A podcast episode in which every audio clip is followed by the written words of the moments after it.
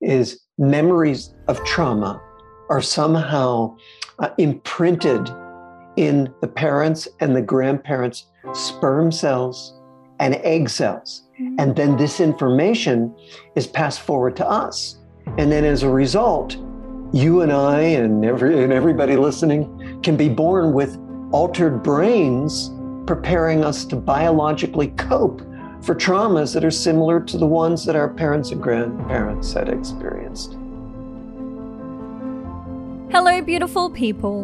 On today's podcast, we have the lovely Mark Wolynn. Mark is a world leader in the field of inherited family trauma and director of the Family Constellation Institute. He's a highly sought after lecturer, an educational and training provider, in which he has just released his new training on inherited family trauma. I will leave a link below. And best selling author of the book, It Didn't Start With You how inherited family trauma shapes who we are and how to end the cycle. What I personally love about this conversation is Mark's deep insight in and compassion for inherited family trauma. Mark shares what inherited family trauma is, how it could be affecting you, and how to heal your present self who may be experiencing mental health challenges that are a manifest of gene adaptation from previous generations. He shares his personal core language approach, which shows us how language and trauma intersect and how uncovering our core language can free us from reliving traumas that do not belong to us. I even share my own personal experience with Mark's work and how it provided a new perspective on some of my deepest fears that have never felt true to me and my life experience. This year, I intend to get more experts in their chosen field to come on to the To Be Human podcast. So if you have anyone you would like to see on, please contact me below. I would love to hear from you as we continue to build and evolve the To Be Human collective. And if you are enjoying this podcast, please subscribe, rate, and review, and enjoy this conversation with the wonderful Mark Wolynn. Welcome, Mark. Thank you, Jenna. I'm happy to be here. So, Mark, where I want to start is with a paragraph from your book, It Didn't Start With You. What I've learned from my own experience, training, and clinical practice is that the answer may not lie within our own story, as much as in the stories of our parents, grandparents, and even our great grandparents. The latest scientific research now making headlines also tells us that the effects of trauma can pass from one generation to the next. This bequest is what's known as inherited family trauma, and emerging evidence suggests that it is a very real phenomenon. Pain does not always dissolve on its own or diminish with time. Even if the person who suffered the original trauma has died, even if his or her story lies in submerged in years of silence fragments of life experience, memory, and body sensation can live on, as if reaching out from the past to find resolution in the minds and bodies of those living in the present. Uh, you picked a you picked a heavy heavy paragraph, gentlemen. Was it? Well, I, I absolutely love it, um, Mark. And and the reason why I want to start here is because the first part is what I've learned from my own experience. So. I would love for you to share, Mark, more about your own experience, uh, particularly in relation to when you lost your vision and how coming to heal your own family relationships came to heal yourself. Okay, yeah. so, like most of us, I had symptoms I couldn't explain. Mm. You know, about 30 years ago, um, I began to lose the vision in one of my eyes and I was diagnosed with a chronic form of retinopathy. And the doctors, you know, they gave me no hope. There's no cure. Um, in fact, it was worse than that. They said, you know, the way it's progressing in this eye, um, we think you're going to lose the vision in your other eye as well. And I was terrified. You know, here I am. I was about 31 or 2 at the time. And um, I was desperate to find some help. So I just started to read everything that I could. And, you know, this was um, oh boy, this was before the internet. Um, so I'm reading books and then finding out where, uh, making phone calls back then to see where the um, te- teacher of this book lived. And um, what, there was a training program and a, uh, or he was giving or she was giving a teaching. So I went on this search for healing, Jenna Louise, and it, it took me literally um, halfway around the globe, li- literally as far as Indonesia. Beautiful. Um, uh, well, for you, that's close. It is. For us, for us that's you know 34 hours or something. Uh, I learned from several um, very wise teachers who taught me some fundamental principles um, of healing. One, of which was healing my relationship with my parents, which was terribly broken. You know, I was um, broken from my mom, broken from my dad. Um, but before I could eh, heal with them, I had to heal what stood in the way, though I didn't know it at the time.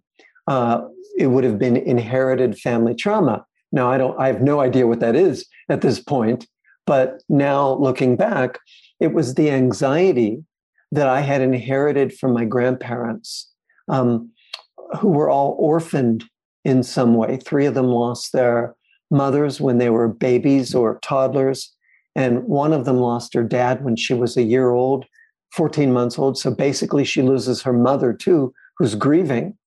And this anxiety, um, this was the real cause of my vision loss. So just like my parents, I've inherited this feeling of being broken from a mother's love right. um, because that's what would have happened for mm-hmm. my grandmothers. And this is what's passed down in my family. I remember, um, oh boy, I'm probably five or six years old. I'm a small boy.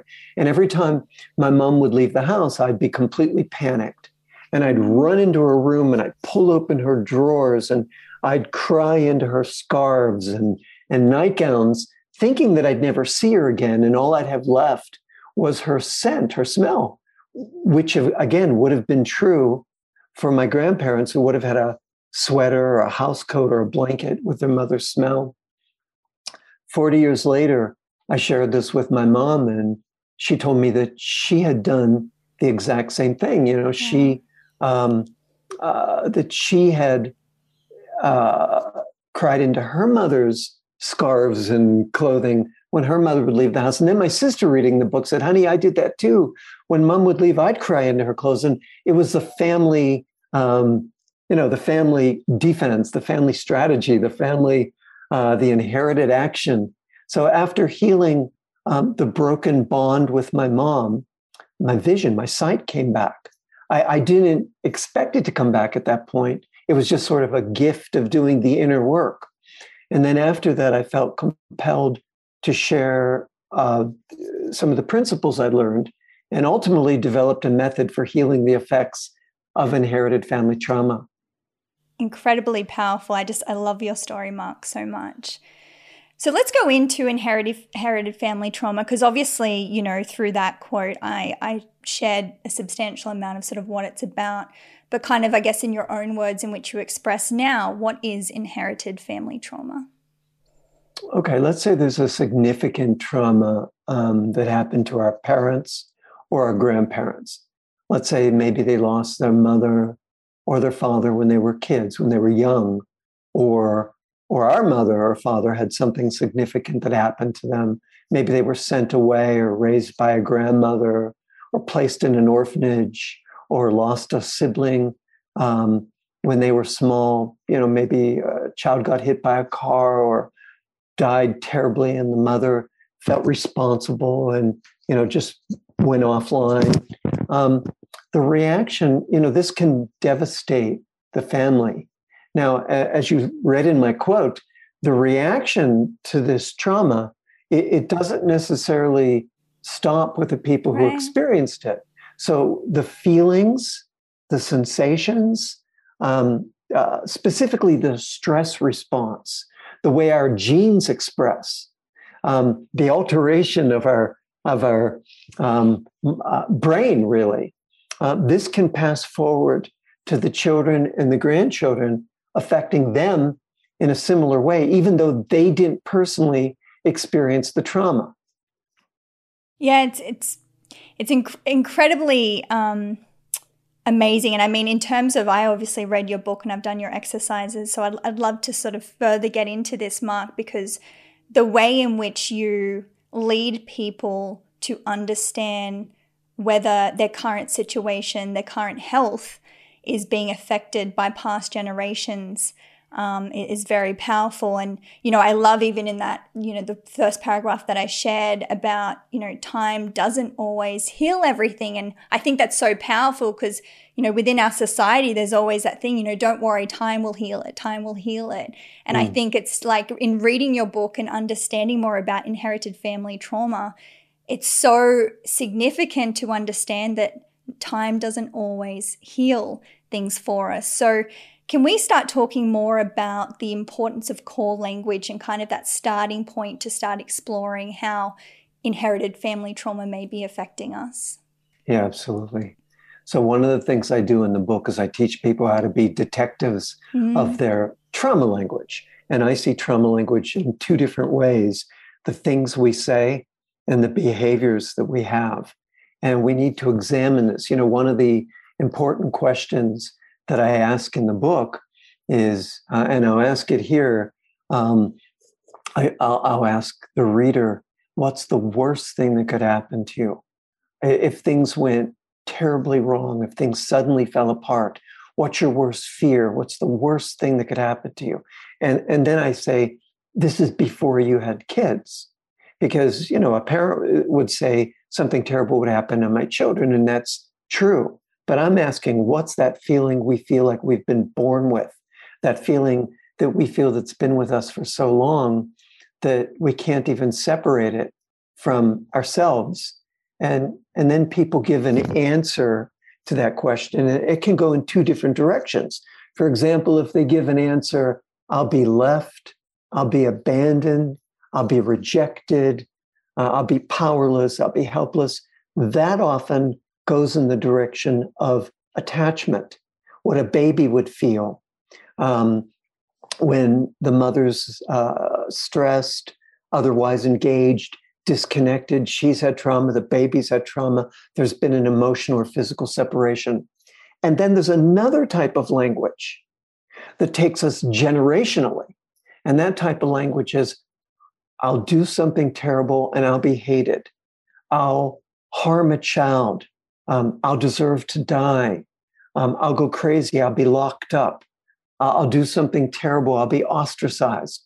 You know, that type of language takes us into these generational um, uh, stories that we might not even remember, but the story is still living in us because the language is telling that story. For example, why would we tell the story, I'll hurt a child? And if you ask somebody, have you ever hurt a child? They'll say, No. But then when you ask the question, Did anyone in your family ever feel responsible for hurting a child or a child died young? And then all of a sudden, this wealth of stories will pop up. And, you know, it's, boy, I have so much to say about trauma language. So I, I've discovered that when a trauma happens, clues are left behind in the, in the form of emotionally charged words and sentences that leave this breadcrumb trail. And I talk about this breadcrumb trail in the book. But when we learn to do the inner work, we learn to follow it. Uh, it's like finding the missing piece of the puzzle that lets the whole picture come into view and can finally give us that context for why we're depressed, why we're anxious. And I always I teach people in the book it's essential to learn to hear what you say or I ask those questions and then we write down the answers because if you if you look at it in terms of trauma theory um, when when a traumatic event happens significant information bypasses our frontal lobes mm. so the experience of exactly what happens in the trauma it can't be named or ordered through words because our language centers become compromised in a trauma and, and so without language our experiences get stored as uh, fragments of memory. Um, you even read this in the quote um, fragments of body sensations, fragments of images, fragments of language, fragments of emotion. It's like the mind disperses and essential elements um, get separated, in other words, we lose the story, Jenna Louise, mm. and we never complete the healing. Yet, what I found is the these pieces they're not lost. They've simply been rerouted, and they resurface as our verbal and our nonverbal trauma language. Let me just say two more things. If it's verbal, it's one of those sentences I gave before. Um, um, I'll, I'll, I'll harm somebody. I'll let, I'll let people down. I'll be rejected. I'll be humiliated. I'll be annihilated. You know, those types of sentences. But if it's nonverbal, um, we look for the physical and emotional symptoms that show up after, you know, something terrible that happens, some sort of unsettling event in our lives. So we might look at the fears that show up or the anxieties that strike suddenly when we reach a certain age. And often it's the same age uh, that something ha- traumatic happened to someone in our family. For example, at 30, we break up with our partner, but we never think to look at what age did our parents split apart? Right. What age did grandma become a widow? You know, and then you start to see these trails in the family history. And another thing, we can look for a depression or some destructive behavior that shows up or, or arises right after um, a situation that's similar to a trauma in our family history. I absolutely love this. And I actually did that exercise, Mark, and it was fascinating because, you know, I've done some like similar exercises to extent, you know, what is your deepest fear, kind of, you know, what are you most afraid of type exercises before. And, you know, I'll step into the arena now in my vulnerability and kind of share, you know, for me, it's normally surrounding abandonment, a sense of abandonment. Mm-hmm. And, you know, I'm like very um, comfortable with that and sharing that. But what I really loved about your practice is you continue to dig deeper and deeper on that concept. And so for me, I've never done that before. So I kind of, you know, I, tried exploring and expanding and I kind of, okay, so if I have this fear of being abandoned, it kind of followed through to I have this fear of being forgotten. And then if I'm forgotten, what does that mean? I'm all alone. And and you know, going really into that primal state, well, if I'm all alone, then I'm afraid to die, which was really interesting. But I went back to this practice yesterday to kind of go over my notes and I tried exploring it further. And a word came up for me that has never come up for me before. It was a very visceral feeling and attachment. And as you share, these words that have these sort of strong emotional charges are the ones that we're meant to pay attention to. And the exactly. word was, I'm afraid to be, or I feel like I will be discarded. And yeah. I was like, immediately in that moment, Mark, I knew who that was associated with. And it was yeah. the first time in my life that I was like, fascinating, very fascinating. And, you know, I'll share my mum was adopted. And oh, of course. There right, it is. There it is. But what's there it is. What's fascinating about it, Mark, is that, you know, we never speak about her adoption. It's just something that we don't speak about. So for me, in any time I've kind of tried exploring this, um, it's never come to sort of the forefront of my mind to be have that conscious awareness of why that is. And the more I sort of reflected on yesterday, Mark, I was like, it's fascinating because if anything, you know, my mother's coping mechanism is to being overly protective. Like I don't feel like she has abandoned me. And if, if anything, she has kept me, you know, very safe. And what's fascinating about that is it really came to show me that, you know, it, through sort of your teachings that like a lot of that fear of abandonment I feel now is not my own. Exactly. So we so uh, you you said so much in there, Jenna Louise, and and good. First of all, good work. I mean, my God, to to have the strength to do this work, to mm. dive in, to examine it, to see how it resonates in our body. Mm. Um, your mom's being discarded um, which was one of the words you used, being abandoned, another word you used. Um, uh, you used feeling forgotten words. and ah, feeling forgotten. alone. Right. Yeah. So the, the oh, I, so many places I want to go. but in, in, imagine your mom. First of all, we'll talk about her experience epigenetically mm. lives inside the children. Um, but first, imagine her in utero. And here she is, her mom in a uh, a very loving way, decides not to kill the baby, take the baby's life. She decides to let the baby incubate in her womb, and then she's going to give the baby away, which is loving on the part of the birth mother. Um, but at the same time, she's saying, I can't keep you. I can't keep you. I'm not going to let myself bond with you. I have to right. give you away. So, all that inner experience, your mom will have this inner experience, a somatic experience, mm-hmm. because cognitively, you know, our prefrontal cortex and our hippocampus, the connections don't connect until age two or three. So, she's not going to have memories of this, but we know that attunement between mom and baby has to begin after conception. But that doesn't happen for your mother. In fact, not only is grandma, birth grandma, not attuning to your mother after conception, she's saying subliminally, um, silently in her thoughts, feelings, actions, I can't keep you. I can't mm-hmm. keep you. I can't bond with you.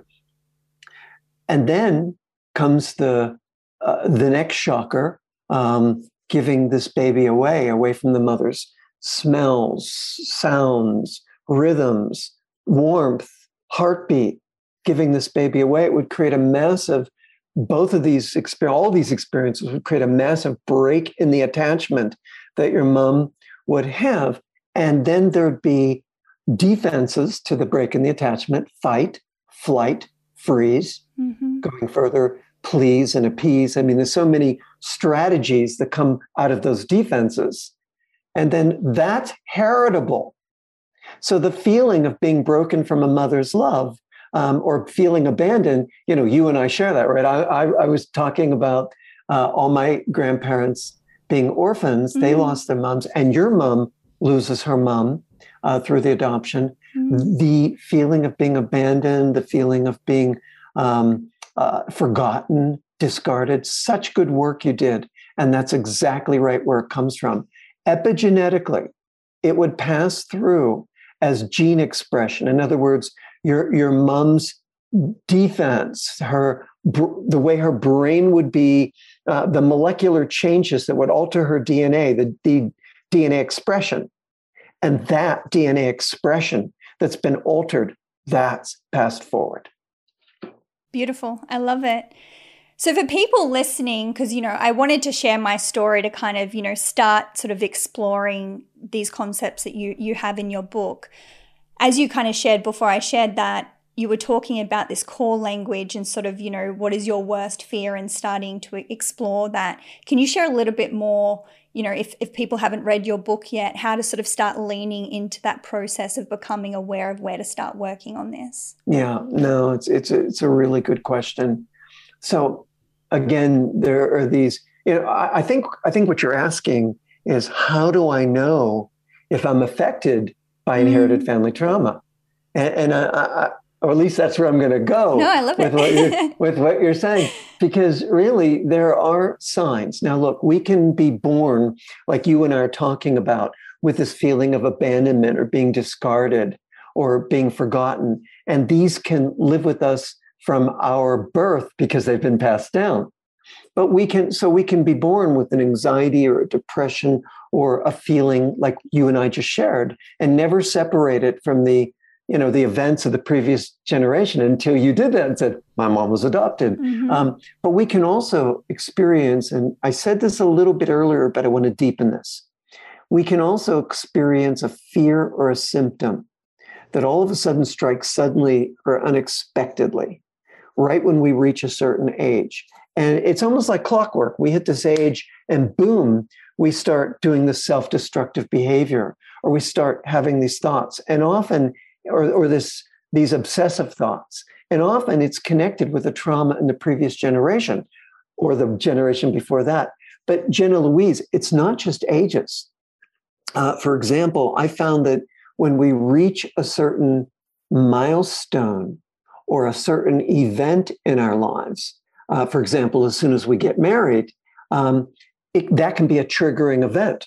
In, in, the book, I think you remember I talked about this um, woman, maybe she was Iraqi or Lebanese, I forget, but she loved her husband. her fiance. She loves this guy. She thinks he's the greatest guy. She can't wait to marry him. But as soon as she marries him, she's feeling trapped and she doesn't understand it. She mm. comes to do work with me, just look, I know he's the right guy, but I can't help feeling terribly trapped. So when we looked at her family history, we saw that both of her grandmothers were given away as child brides, one of them at nine and one of them at 12 to much older men, 30 years older. These little kids are given away to be married. And that's a trauma. And the trauma, which is interesting, expressed differently in both of my client sisters. The one sister married a man 30 years older, just like the grandmothers. And the other sister wouldn't even have a relationship because she didn't want to be trapped. So it, that's one trigger. Another trigger um, is uh, moving to a new place.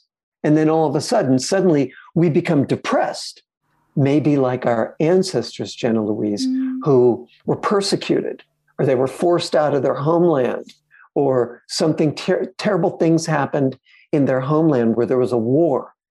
So all of a sudden we move and and and the, even if we move around the corner or or just across the city and all of a sudden we're depressed another one is we get rejected by a partner.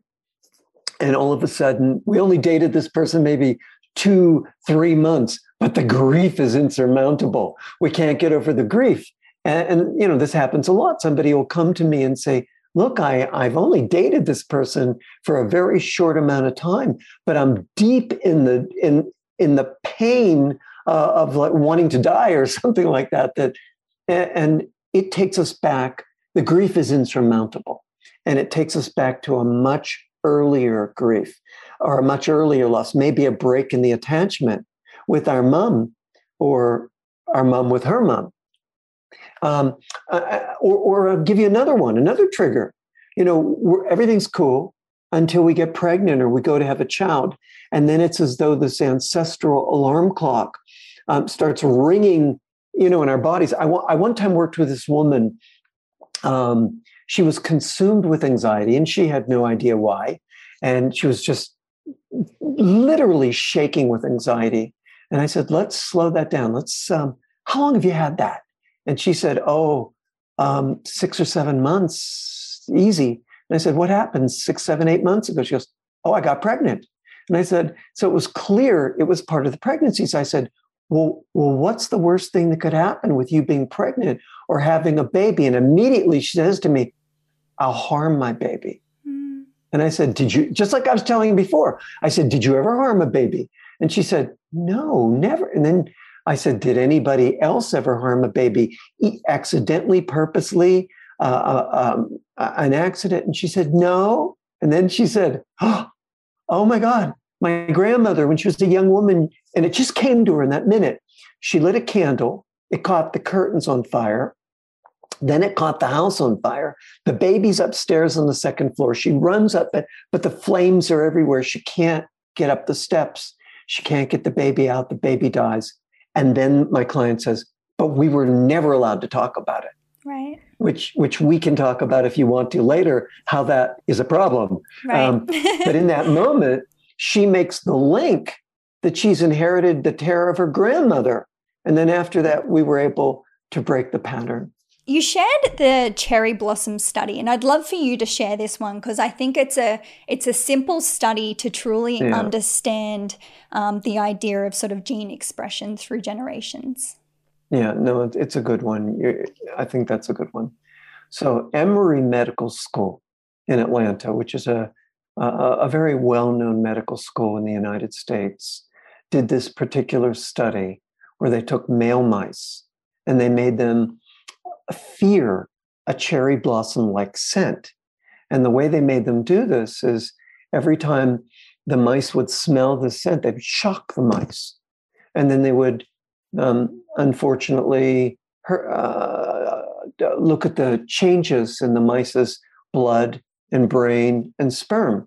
And so, what they could see is right with those mice that were shocked in that first generation, the brain, in the brain, there were enlarged areas that got mm.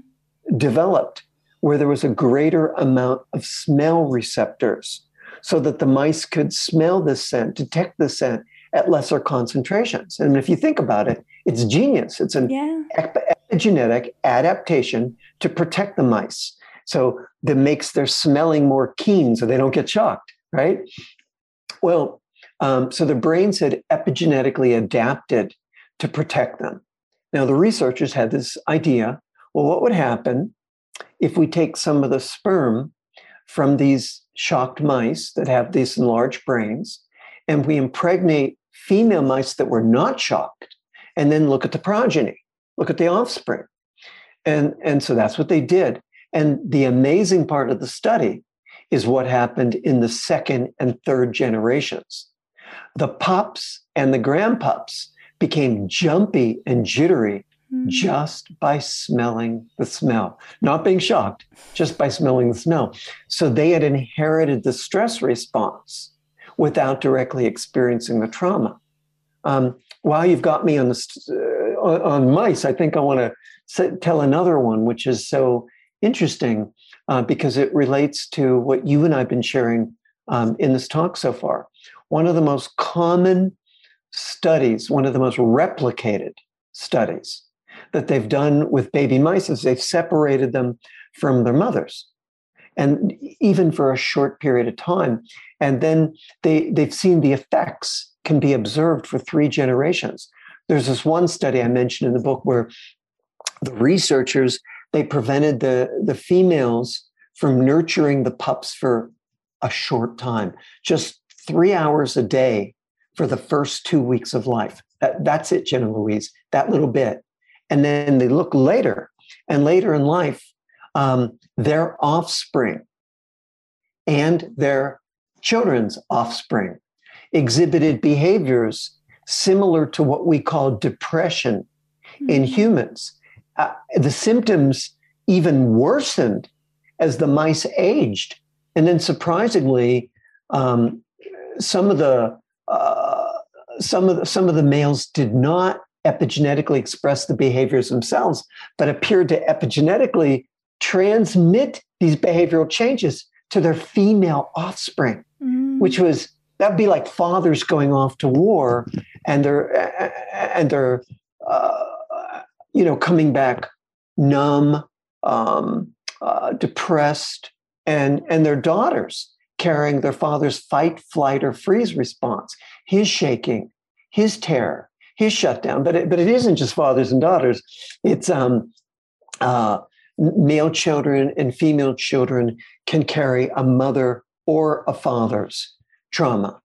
Um, you know, I think the, the the best way for me to sort of explain this in an overarching way is memories of trauma are somehow uh, imprinted in the parents and the grandparents' sperm cells and egg cells. Mm-hmm. And then this information is passed forward to us. And then as a result, you and I and, every, and everybody listening can be born with altered brains preparing us to biologically cope for traumas that are similar to the ones that our parents and grandparents had experienced. Yeah, I'd love to explore this deeper with you, Mark, um, because this this was a big one for me. I remember in your book, someone had shared, you know, I would prefer to be the offspring of, you know, if if I am if I am in a war, I would prefer to be the offspring of someone that has experienced war before rather than someone that hasn't fought. And it really got me thinking in terms of like trying to understand more the purpose of these gene adaptations. So could you share a little bit more of because I assume, you know, when it comes to trauma, a lot of us can feel okay, like there's a lot of suffering that comes with trauma, but obviously, you know, it is our body's way through evolution and survival that it actually Absolutely. has the purpose of keeping us surviving. So there is a positive that comes from it, but obviously when we're Many experiencing these actually. traumas, it's hard to understand. So could you elaborate a bit more on that, Mark? Yeah. Yeah, ma- many positives, including um, a study out of Australia that shows that uh, people who healed from PTSD had post traumatic resilience. Mm. And that comes right out of Australia. Wow. So, um, a recent study too. Now you brought up the grandparents, you brought up war, and I think that's I think that's good. So look, I'll, I'll explain it this way: if our parent, if our grandparents came from a war-torn country, mm-hmm. and people are being shot, and uh, bombs are going off, and, and and bullets are being fired, and people are being lined up in the square, and people are being taken away, and you know terrible things are happening. Our grandparents could develop and pass forward a skill set. They would develop this, this alteration, this skill set. And it could be something as simple as sharper reflexes or quicker reaction times, reactions to the violence to help them survive this trauma that they just experienced. Well, they're also passing that down. So the problem is here we are inheriting their stress response um, with with the dials maybe set to 10 and here we are feeling like a war is going to break out every minute, and we live in a safe environment, um, but we've inherited their war adaptations, their stress response, and we're waiting for this catastrophe, and it never arrives. And we don't make the link that our anxiety, our hypervigilance, our depression is connected to our grandparents. We, we just think we're wired this way. And in your book, uh, Rachel Yehuda shared, you can't change your DNA, but if you can change the way your DNA functions, that's sort of the same thing. So I'd yes. love to move into the space mark of, of coming to understand okay, we understand that there is a possibility that our life experience, our daily experience, is associated with inherited family trauma. What do we do now about it? Yeah. Okay. So that's a really good question. So, and, and I'm going to go back to mice for this one mm-hmm. um, because, you know, they've been able to reverse trauma symptoms in mice. And, and this is really exciting. So, for me, um, a little bit of a science nerd, this is really exciting news because they find that when you take the traumatized mice, even even the one, remember the ones we talked about that were taught to fear the scent? Mm-hmm. Well, they taught them not to fear it by repeatedly exposing them to it and then not chonking them. And the mice no longer showed the heightened sensitivity to the scent, and that and their sperm lost the fearful epigenetic signature that would pass down to future generations. So basically, um, when traumatized mice are exposed to positive experiences, um, it can change the way our DNA expresses. Um, technically, it inhibits the enzymes that cause DNA methylation or histone modifications, which are two of the means of transfer, two, two mechanisms of epigenetic, transgenerational epigenetic inheritance. Now, what am I saying? I'm saying that uh, we've got to have you know, mice aren't the only ones that benefit from these positive experiences. Obviously, it's humans do too. And we've got to have positive experiences that calm our brain's stress response, mm-hmm. whether we've inherited that stress response or the trauma happened to us early in our lives. So I want to say it again. So you and I and the listeners, we've got to have positive experiences that could change our brains. And then we've got to practice the, the new feelings and the new sensations associated with these positive experiences. And then when we do this, um, we not only create new neural pathways in our brains, we also stimulate the release of feel good neurotransmitters um, in our brain, like um, serotonin, uh, dopamine, GABA. We also stimulate the release of feel good hormones in our body, like estrogen or oxytocin. Um, and we can even change, as I just said, um, how our genes um, express what Rachel Yehuda was saying. The, the very genes involved in the body's stress response can begin to function in an improved way. We can change the way our DNA expresses. So, in terms of positive experiences, just to give a bit more of a sort of clear picture for the listeners, what are some of these positive experiences yeah. that people really can good question. into? Yeah, yeah. Okay, so you know in the book, I teach people how to receive comfort and support mm-hmm. where where there was none, you know, in their family. Um, but also, I teach how to have feelings of compassion for what our parents or grandparents went through, or even what we went through as a small child, um, or to have a gratitude practice, or a generosity practice, or a loving kindness practice, doing something kind for some someone every day, or practicing mindfulness. Ultimately, anything that allows us to feel strength or, or peace or joy inside, because these types of feel, feelings, these types of um, experiences, they feed the prefrontal cortex. And that can help us reframe the stress response so it is a chance to calm down. Uh, so our limbic system has a chance to downregulate. And then if you add that, a sense of wonder, curiosity, awe, these are also feeling states that um, feed the prefrontal cortex. The idea is to pull traction, energy away from our limbic system, our overactive amygdala, um, and bring engagement to our forebrain, specifically the prefrontal cortex, where we can integrate these new positive experiences and our brains can change.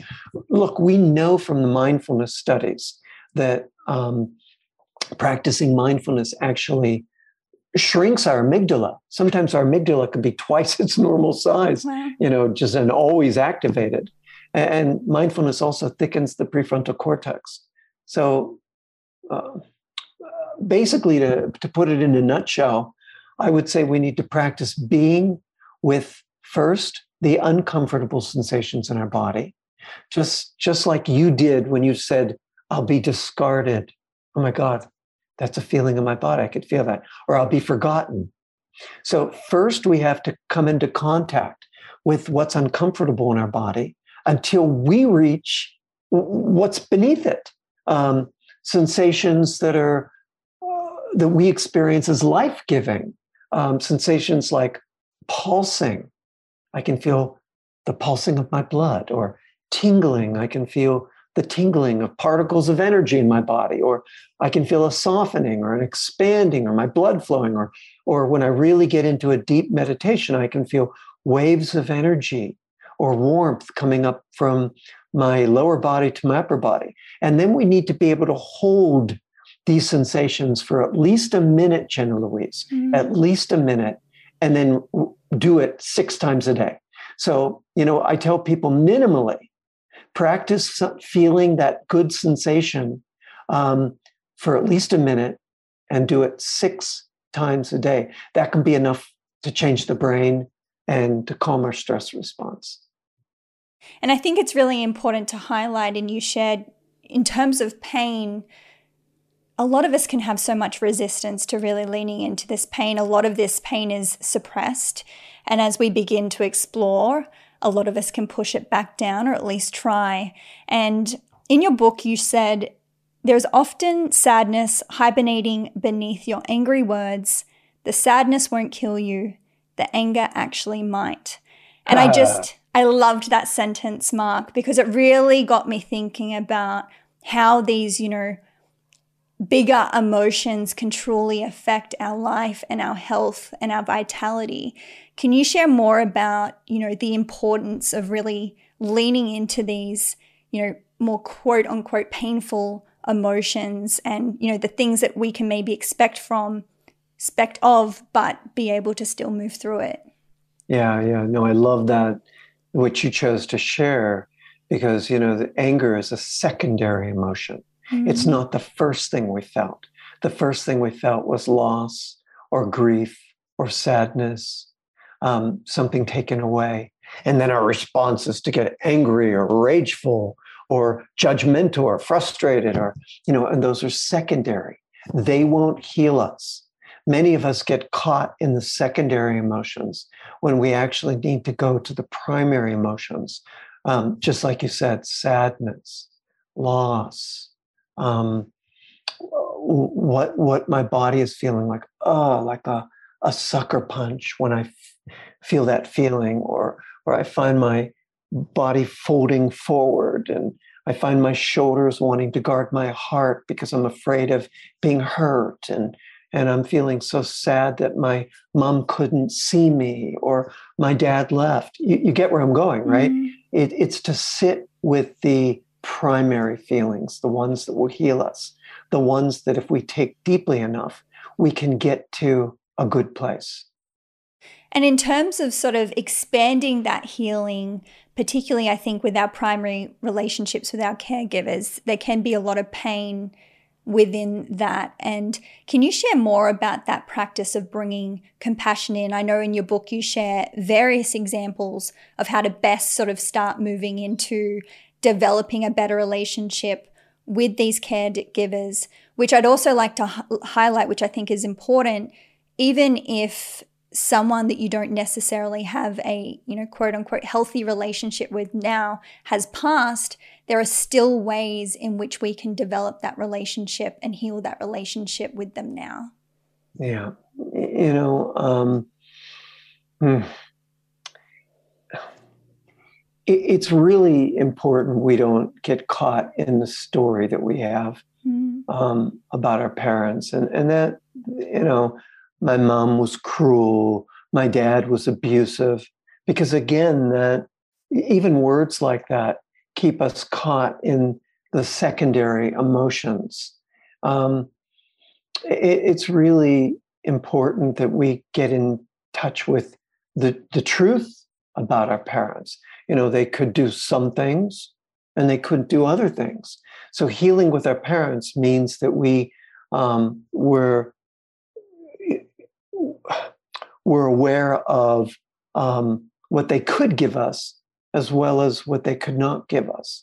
And, and that that's so important because a lot of us get locked up and, and stuck in um, things that we feel they've done which have spoiled our lives. And mm. that just continues on and on. Um, yeah, it's it's it's just essential to try to make peace with our parents. Now, um, a lot of people can't do that because the the pain they feel is so present for them that they haven't done the work yet to get deep to it to find the compassion for what their parents went through. So one of the things I teach people to do in the book is to look beyond um, your mom's cruelty or your dad's abusive words and see what made them um, hurtful Mm-hmm. What what happened um, that made your dad hurtful? That made your mom hurtful? And often it's something that happened when they were small, or they didn't get enough from their parents. And then when we can do that, we can begin to develop uh, an understanding, and an understanding leads to compassion. And just like I said earlier, compassion is one of the brain states, it's one of the feeling states that it takes us into a healing state because it um, allows us to heal. Compassion is where we want to go. Uh, we don't want to stay stuck in the story. I absolutely love this one. And, you know, obviously the podcast is called To Be Human. And I think that's certainly something that I am mm.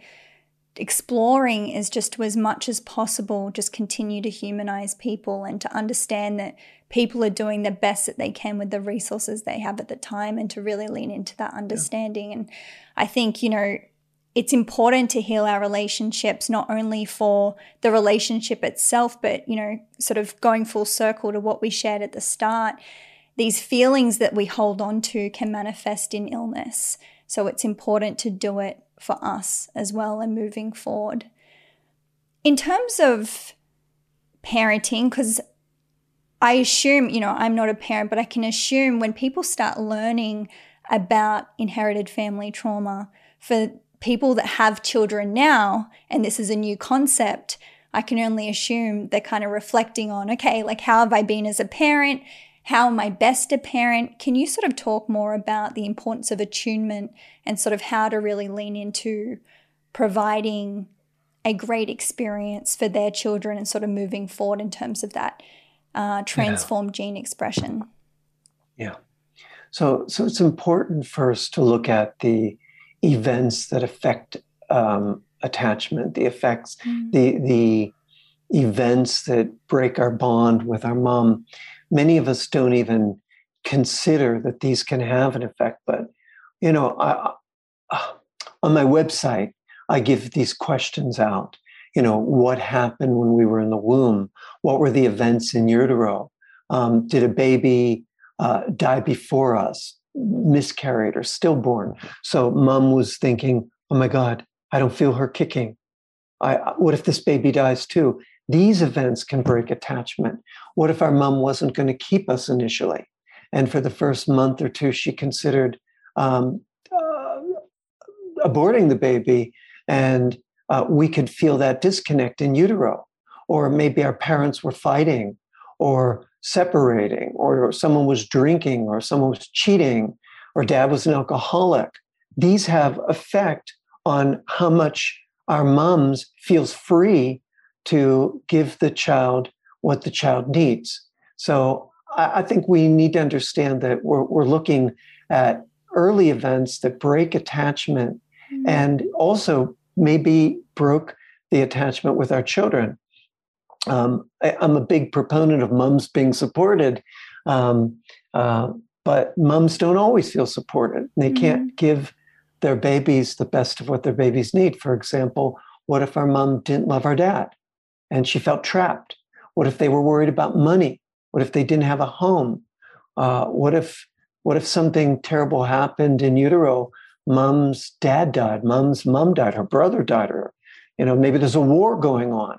All of this translates into cortisol, right. which streams through the system and can cause a break in the attachment because it's caustic to the baby. Um, we know that uh, after 20 days in utero, our heart is developed. Wow. And we know also that our neural tube and our neural groove, that which will become our nervous system, is developed. So I just want to stress, first of all, that attunement, because you ask about parenting, has to begin in utero. Um, uh, mothers have to feel supported so they can support their babies. And then we have to go beyond in utero. Then we have to look at events during birth and labor and delivery and infancy and childhood and um, uh, what was going on with um, uh, us as we were being born. Were we taken away? Were we put in a nursery? Were we put in an incubator? Were we premature? Um, were we taken with forceps? Were we taken C-section? You know, these events can have a have an effect or maybe as a little baby our parents were already separated and we're going back to mums and back back to dads these separations when it's too early to be away from the mother. Um, again and again uh, we need to recognize what breaks parenting what breaks the attachment. Now in answer to your question um, uh, how, how can we support our children? Um, we can heal these breaks in the bond with our children um, by hugging them, by holding them, by even saying things like, you know, when you were little, mommy wasn't always here, but I'm here now, and I've got you, and I'm holding you. And, uh, uh you know, uh, another thing, oh boy, this is opening so many conversations for me. My head is spinning. Um, you know, a mom basically installs the core in a baby. She she installs the well-being in a baby through her bonding and her mirroring. So, for example, a little baby, um, a, a year old, the mother's attunement is so keen that she installs this sense of well-being in the baby by saying things like, "There you are. Oh, I see you. Oh, you're so precious. Oh, you're smiling. You love when I look at you. Look at you smile. Oh, oh, you're sad. I can see you're about to cry. You know, in other words, so the baby gets this sense of being known. Mm. The baby gets this sense of being seen. The baby gets this feeling in the body, this inner feeling of me known, mm. me seen, me loved, me good. You know, in other words, the, the mother's installing the sense of well-being and sometimes that can't happen because there's drinking there's separating there's fighting and there's so many breaks to that installation of the well-being, that developing of the core, that neuro, that important neurodevelopment that um, uh, we we a mom has to do it later. So here here we are now. We're uh, thirty. our mother right. explains to us, "Look, when you were little, um, this happened," and I noticed that. Uh, I noticed that you threw your blankie out of the crib, your little blanket out of the crib at that point. And I noticed that that's when you started playing with your toys and you didn't want to be held anymore. So it's important to know what happened. I'm always a um, proponent of, of telling kids what happened so that the kids have a coat, a, a hook on which to hang the coat of what they've been carrying. Because you know we often don't know what happened because um, our parents keep it secret. So uh, man this is such a large question. We could have done a whole podcast on parenting but one of the things i would say to do is that you know tell your children um, what happened when they were small um, the more a child knows um, uh, especially if this child's struggling with unexplained symptoms, depression, anxiety, OCD, phobias, destructive behaviors. Um, you know, it's important that we uh, shake the family tree and see what falls out, do the work. Um, what family secrets, um, you know, were hidden? Uh, what stories never got told? Uh, what traumas never healed all the way? It's mm-hmm. important we do that work for ourselves and then tell our kids what happened. Um, uh, the more we talk about these things, the more we bring relief to our children and to their children that could be suffering with, with, without a clue as to why they're suffering. You know, I found that if we ignore the past, it comes back to haunt us. But mm. um, uh, when we explore it, we don't have to repeat it. We can break these patterns. And in doing such profound and deep work with many people, what do you find is the biggest reward that people get out of doing this work? Well, they confront uh, what's difficult and they become, you know, like your podcast, they become more human, mm-hmm. they become more authentic, um, really, which is, uh, for me, how we become human is we have to um, be willing to examine the defenses that we have in our body, um, the strategies that keep us rooted in in a false self. Um, you know, I like to explain to people that often the first half of our life is um, our, our authentic self is hidden, it's masked by career drives, hormonal drives, drives to make money, drives to be successful, drives to have children. But then in the second half of life, starting at you know 35, 40, you know these drives be, begin to receive, our hormones begin to receive, and then often something surprising um, happens that makes us real. It makes us human. We lose our job. We we lose our partner.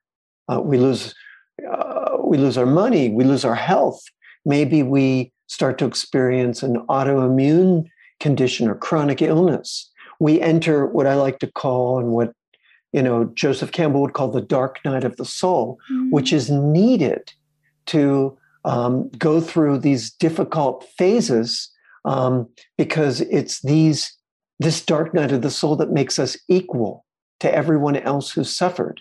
And in that feeling, um, and because of that, we we become more compassionate. Um, we become more kind, kind to ourselves, compassionate to ourselves, compassionate to others, kind to ourselves because we begin to set healthy boundaries. And this gives us more space inside uh, for ourselves and for others when we set these healthy boundaries. And this makes us more human. It gives us a space to be more human, more authentic. Beautiful. Well, thank you, Mark, for this wonderful conversation. I've truly enjoyed it so much, and I've I've learned a lot and it's obviously impacted my life deeply. So thank you for being so generous with your time and through your lessons. Oh, you're welcome. I'm glad to be here. Glad to. So, on a final note, Mark, I would love to ask you what does it mean to you to be human?